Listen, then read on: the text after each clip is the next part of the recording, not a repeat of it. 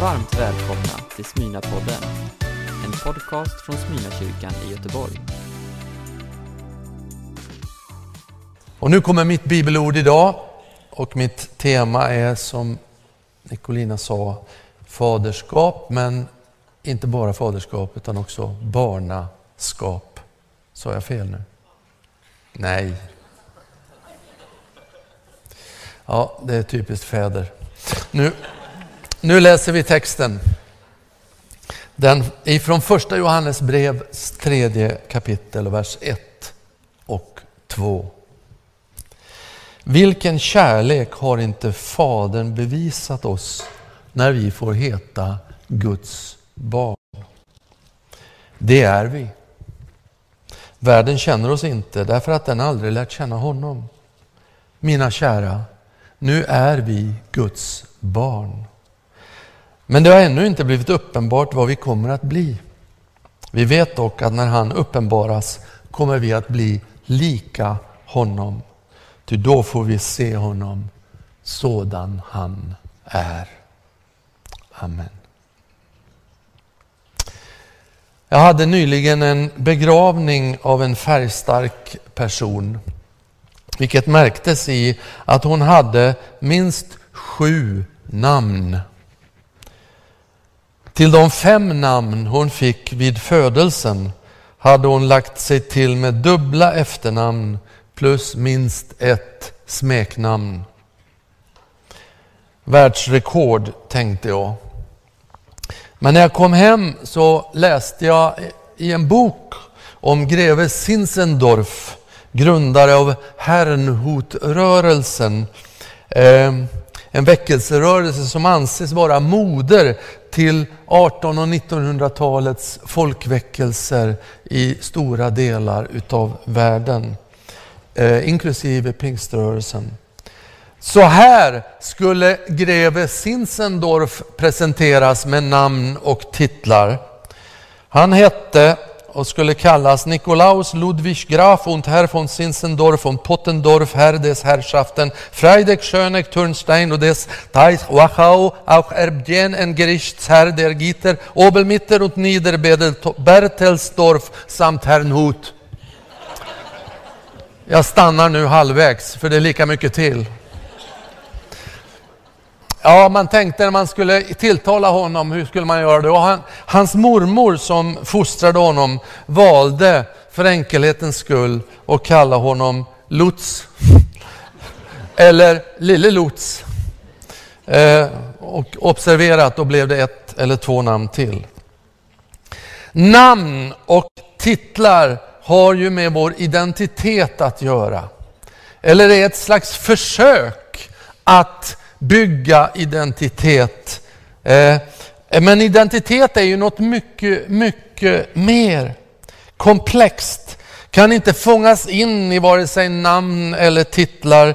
Inte ens Sinsendorfs långa rad räckte till. Det handlar om att förstå vilka vi är. För många människor är det ett livslångt sökande, tröstlöst sökande som aldrig tar slut. Och det finns många teorier här och jag ska inte vara någon slags, eh, det ska inte vara en föreläsning den här dagen, men man kan väl säga att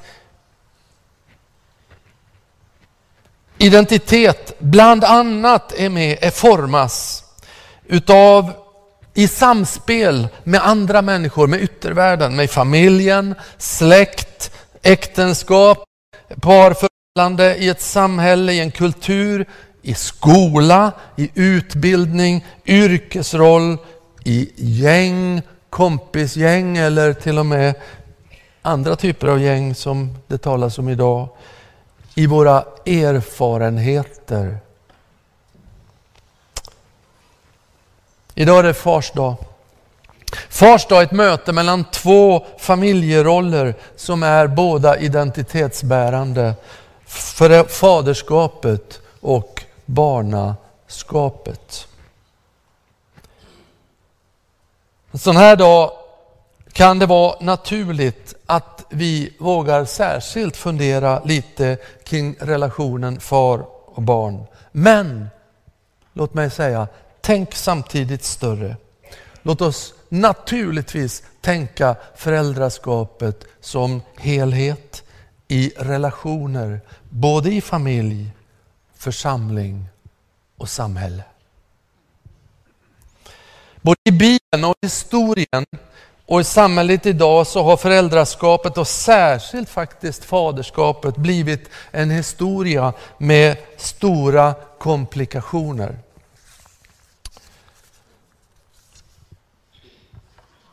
Traditionellt har mamman tagit det större ansvaret för hem och fostran.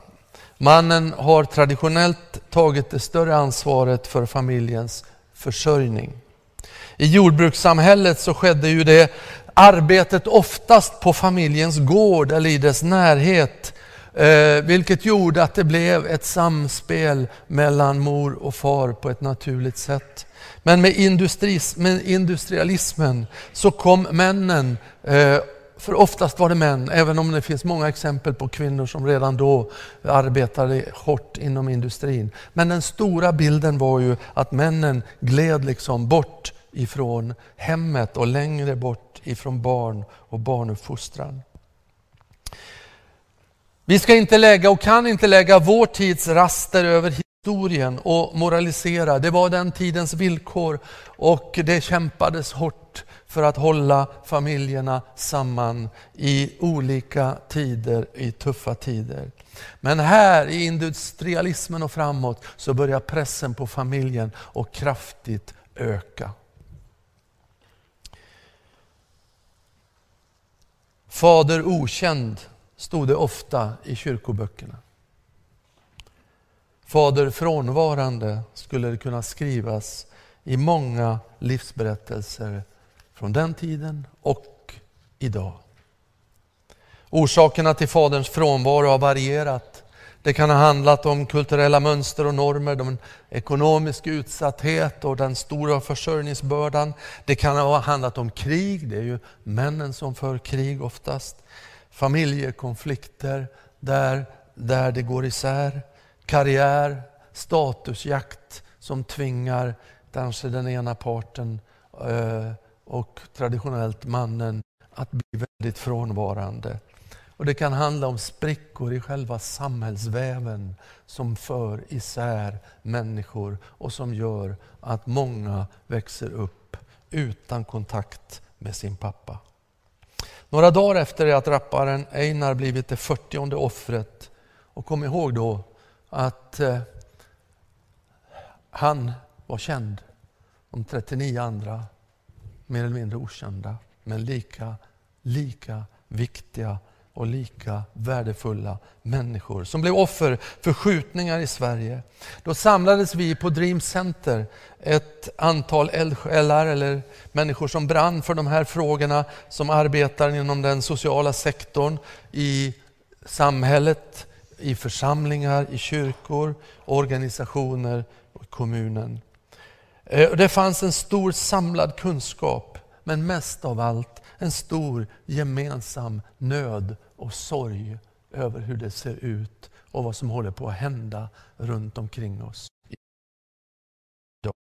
så är det någon som säger de här orden. Nästan alla gängkriminella saknar kontakt med en pappa. Och det tog oss alla som satt där. Och när bönen i slut skulle sändas upp så bad vi om fler fadersgestalter och fler faders hjärtan som skulle vändas till de unga i vårt land. Vi tänkte på orden om Johannes döparen som själv, vad jag vet, aldrig blev pappa. Liksom gjord biologisk pappa, liksom inte heller vår frälsare. Han bad, han, ah, nej, han, det sa om honom att han ska gå före honom med Elias ande och kraft för att vända fädernas hjärtan till deras barn och ge det ohörsamma ett rättfärdigt sinne så att Herren får ett folk som är berett. Det är ett mycket märkligt insprängd liten mening att hans uppdrag var att vända fädernas hjärtan till barnen. Observera dock att min engelska bibel säger the heart of the parents. Föräldrarnas hjärta. Låt mig bara kommentera lite granna samtiden eh, jag tror så här att i en tid av ökande polarisering på många områden, också i frågan om man, män och kvinnor, så tror jag att det är tid att vi som kyrka betonar försoning och samarbete mellan män och kvinnor. En jämställdhet som inte överbetonar skillnaderna, men inte heller förnekar dem utan tar tillvara kraften i de två polerna ungefär som i ett batteri. Det gäller inte minst föräldraskapet. Och orsaken att vi ibland behöver lyfta det är just att föräldraskapet har hamnat för mycket på minus. Eller faderskapet. Emerich Roth, förintelseöverlevare som ägnat mycket tid åt kontakten med, med gängkriminella, bekräftar det vi sa den där kvällen på Dream Center. Att eh, i stort sett alla ungdomar han pratat med, han går alltså ut som, som, som förintelseöverlevare och med sina erfarenheter tala med de här ungdomarna. Och vi har fler exempel på det, på både män och kvinnor som kommer och varit med om den stora, stora eh, samhällstragedin som Förintelsen var, som idag talar med de här ungdomarna. Eh, det finns en kvinna i Gråbo också som gör det, som vi nyss mötte till exempel. Men han säger det också andra undersökningar eh, som pekar åt samma håll. Aftonbladet gjorde en stor granskning som visar att mer än två tredjedelar av tonåringarna som mördar har vuxit upp med en frånvarande pappa. Och Det pratas mycket om mammor som jobbar dubbelskift, står upp mot våldet, som nattvandrar för att trygga gatorna. Men, skriver Aftonbladet, var är alla pappor?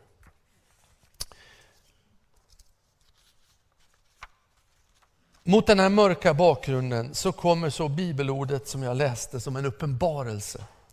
Vår djupaste identitet ligger någon annanstans än där vi söker. Allt det där som naturligtvis utifrån eh, sociologisk synpunkt är en del utav det som bygger identitet. Eh, och så finns det en annan grundidentitet som vi idag kan peka på. Bibelordet säger att det ligger i ett barnaskap hos en himmelsk förälder. En som kallas fader över allt vad fader heter på ett annat ställe.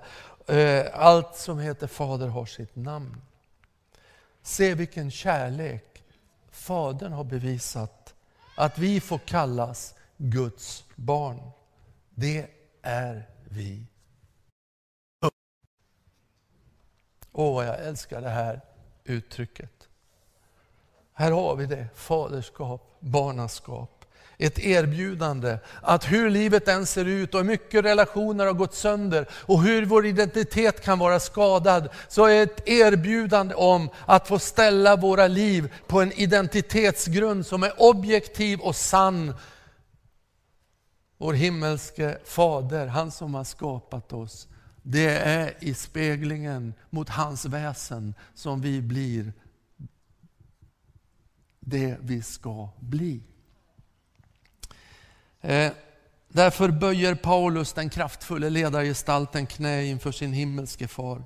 Och profeten Johannes döparen förkunnar om omvändelse till Herren, men också till varandra i allmänhet och till våra barn i synnerhet. Det är budskapet både till den som växt upp med en skadad föräldrarelation och för den som plågas av misslyckande i sin föräldraroll.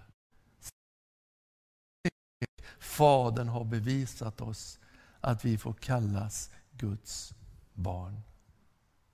Jag älskar sångerna vi sjöng idag, som ju alla talar om en god, en god fader.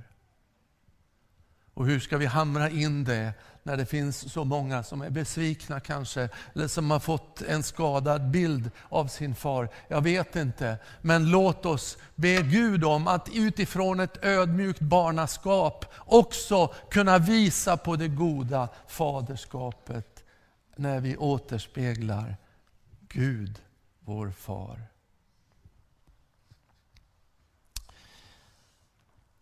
Greve Zinzendorfs pappa dog strax efter hans födelse. Hans mamma gifte om sig, men av, olika, av okänd anledning så lämnades lille Lutz, jag väljer det korta namnet, till morföräldrarna. Och det blev ett sår i hans liv, men kanske också drivkraften till hans andliga utveckling. Bedjande barn. Gripande är förresten att när Karl XIIs stormtrupper stormade in i den lilla byn där han bodde och där de bodde, så stormade de in i, i, i, i, det, i huset. Och vet du vem de fann där inne? Det här är jag vet inte hur verifierad den här berättelsen är, men den har nog rätt starka eh, fog för sig. De finner en bedjande pojke på knä inför Gud. Och de här soldaterna hade fått så mycket respekt för Gud. Vi hade en relativt ny eh, ung reformation i Sverige och alla fick lära sig att det fanns en helig Gud. Och när de såg ett litet barn stå på knä så sägs det att de vände. Först stannade de upp och deltog i bönen och de vände, de plundrade inte. Och de frågade varför gjorde ni inte det? Vi kunde inte det. Det stod ett barn och bad. Och han blev en bedjare, Zinzendorf, utan dess like. Han bad familj och släkt och samhälle en mycket märklig tid i den kristna historien som ligger till grund för all, höll jag på att säga, vettig väckelse. En väckelse som inte blev sluten och in, korpo, in, instoppad i någon litet sektliknande vi, utan som blev ett hela världen ska vinnas för Guds kärlek. Och man byggde både församling och samhälle eh, under några mycket märkliga och starka år.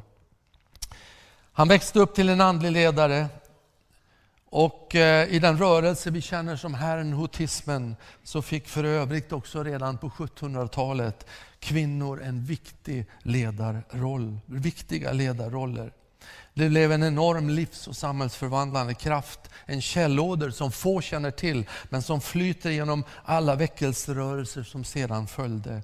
Och den betonade som sagt var en papparelation, en fadersrelation, relationen till en god Gud. I en tid som för övrigt hade betonat, överbetonat kunskapen om Gud. Och Det ledde ofta till en ganska kall och frånvarande gudsbild. Men nu kom det en värme in i evangeliets förkunnare som spred sig över hela världen. Det är ju i sonen Jesus som vi möter bilden av Gud. Jesus växte upp utan sin jordiske far. Det är ganska intressant.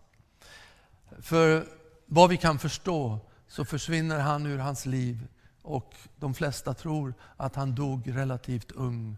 Och vi ser ju bara Jesu mor i hans liv, mor och syskon i familjebilden.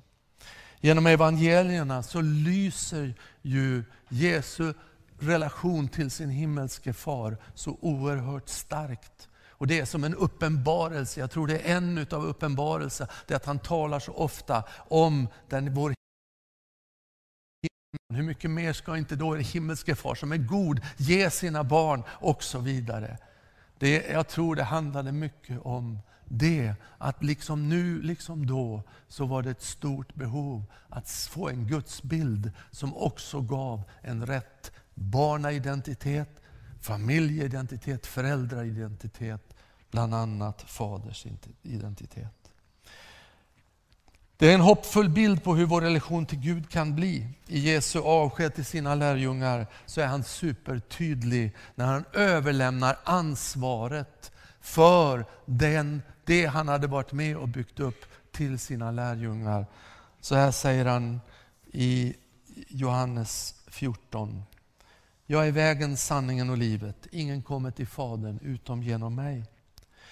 Och ni har lärt känna mig. Om ni har lärt känna mig ska ni också lära känna min fader. Ni känner honom redan nu och ni har sett honom. Filippus sa, Herre, visa oss Fadern. Det är för oss. Jesus svarade, så länge har jag varit tillsammans med er och ändå känner du mig inte, Filippos. Den som har sett mig har sett Fadern. Det är därför sjunger vi om Jesus.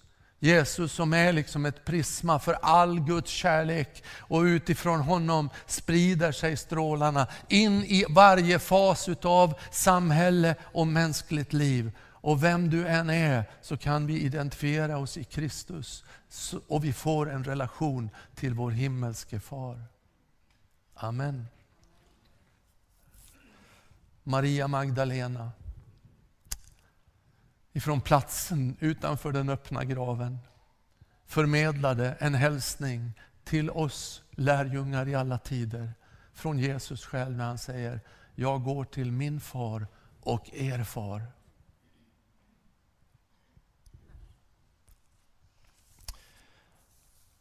Jag ska säga något om ansvarstagande. Nu blir det kanske lite, ja, bra, jättebra blir det. Som jag sa så har mamman tagit det större ansvaret för barns fostran historiskt.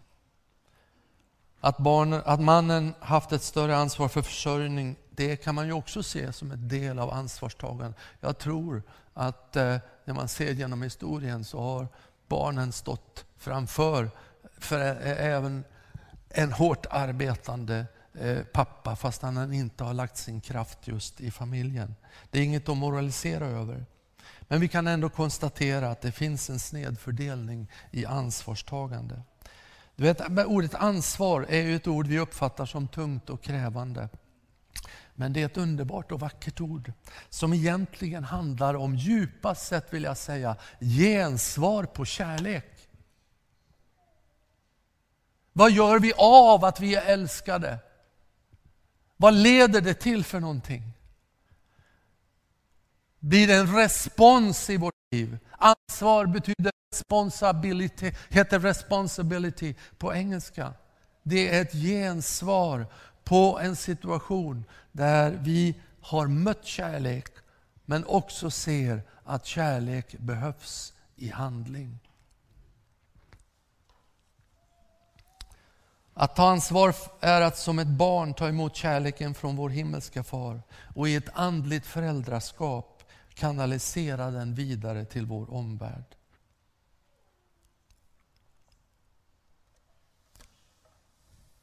Det behövs idag i vårt samhälle ställföreträdande pappor och mammor, ställföreträdande föräldrar. Och jag, jag tänker på församlingen som ju intressant nog eh, beskrivs, kan beskrivas i, i feminina termer, som en moder. Jag tror att församlingen ännu mer kommer att behövas i ett samhälle med allt mer trasighet på relationernas område. Och att vi har ett föräldraansvar som församling i samhället som kyrka. Som pastor kan jag ju säga att man får nästan varje vecka upptäcka att man får bli ställföreträdande pappa i, situ i, i, i situationer som man möter. Och Man kan tycka att det känns obekvämt, men jag har mer och mer förstått att vi behöver stå där och finnas där och vara det. Även om vi naturligtvis inte kan leva upp till alla saker som biologiskt föräldraskap innebär. Men det kan betyda mycket med att symboliskt göra handlingar och visa närvaro i en tid när det här saknas så mycket. Barn och ungdomsledare, grattis till att ni valt bland det viktigaste arbetet vi kan göra. Och ni som finns i särskilt, särskilda sociala eh, ska vi säga, uppgifter i vårt samhälle, lärare. Jag, jag, nu kommer jag att missa eh, många som gör strålande insatser.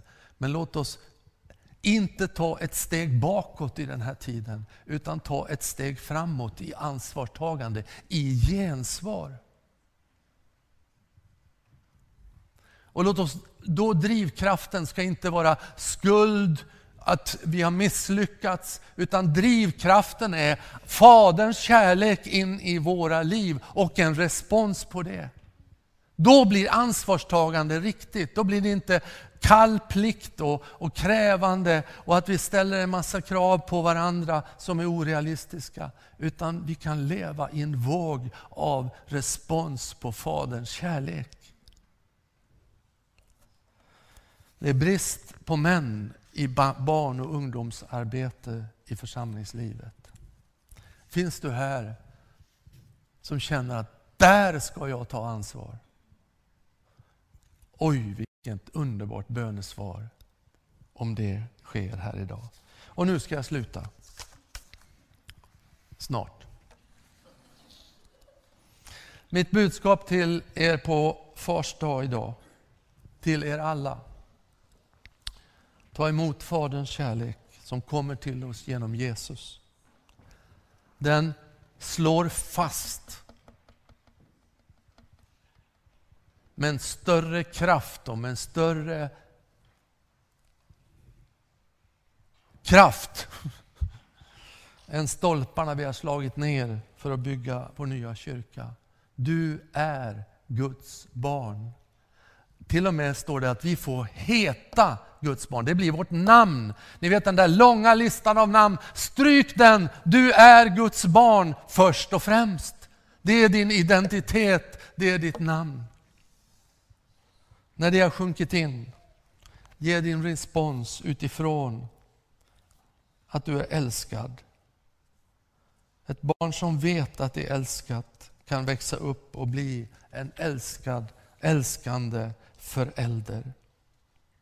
Det här säger jag till alla, men så här på Fars dag så vänder jag mig särskilt till oss män och säger, det är inte vår styrka, vår kraft, varken mentalt eller fysiskt. Det är inte våra pengar våra barn behöver. Det är våra hjärtan. Amen. Du har lyssnat på en predikan från Smyrnakyrkan i Göteborg. Hjärtligt välkommen att lyssna igen eller besöka Smyrnakyrkan. Gud välsigne dig och din vecka.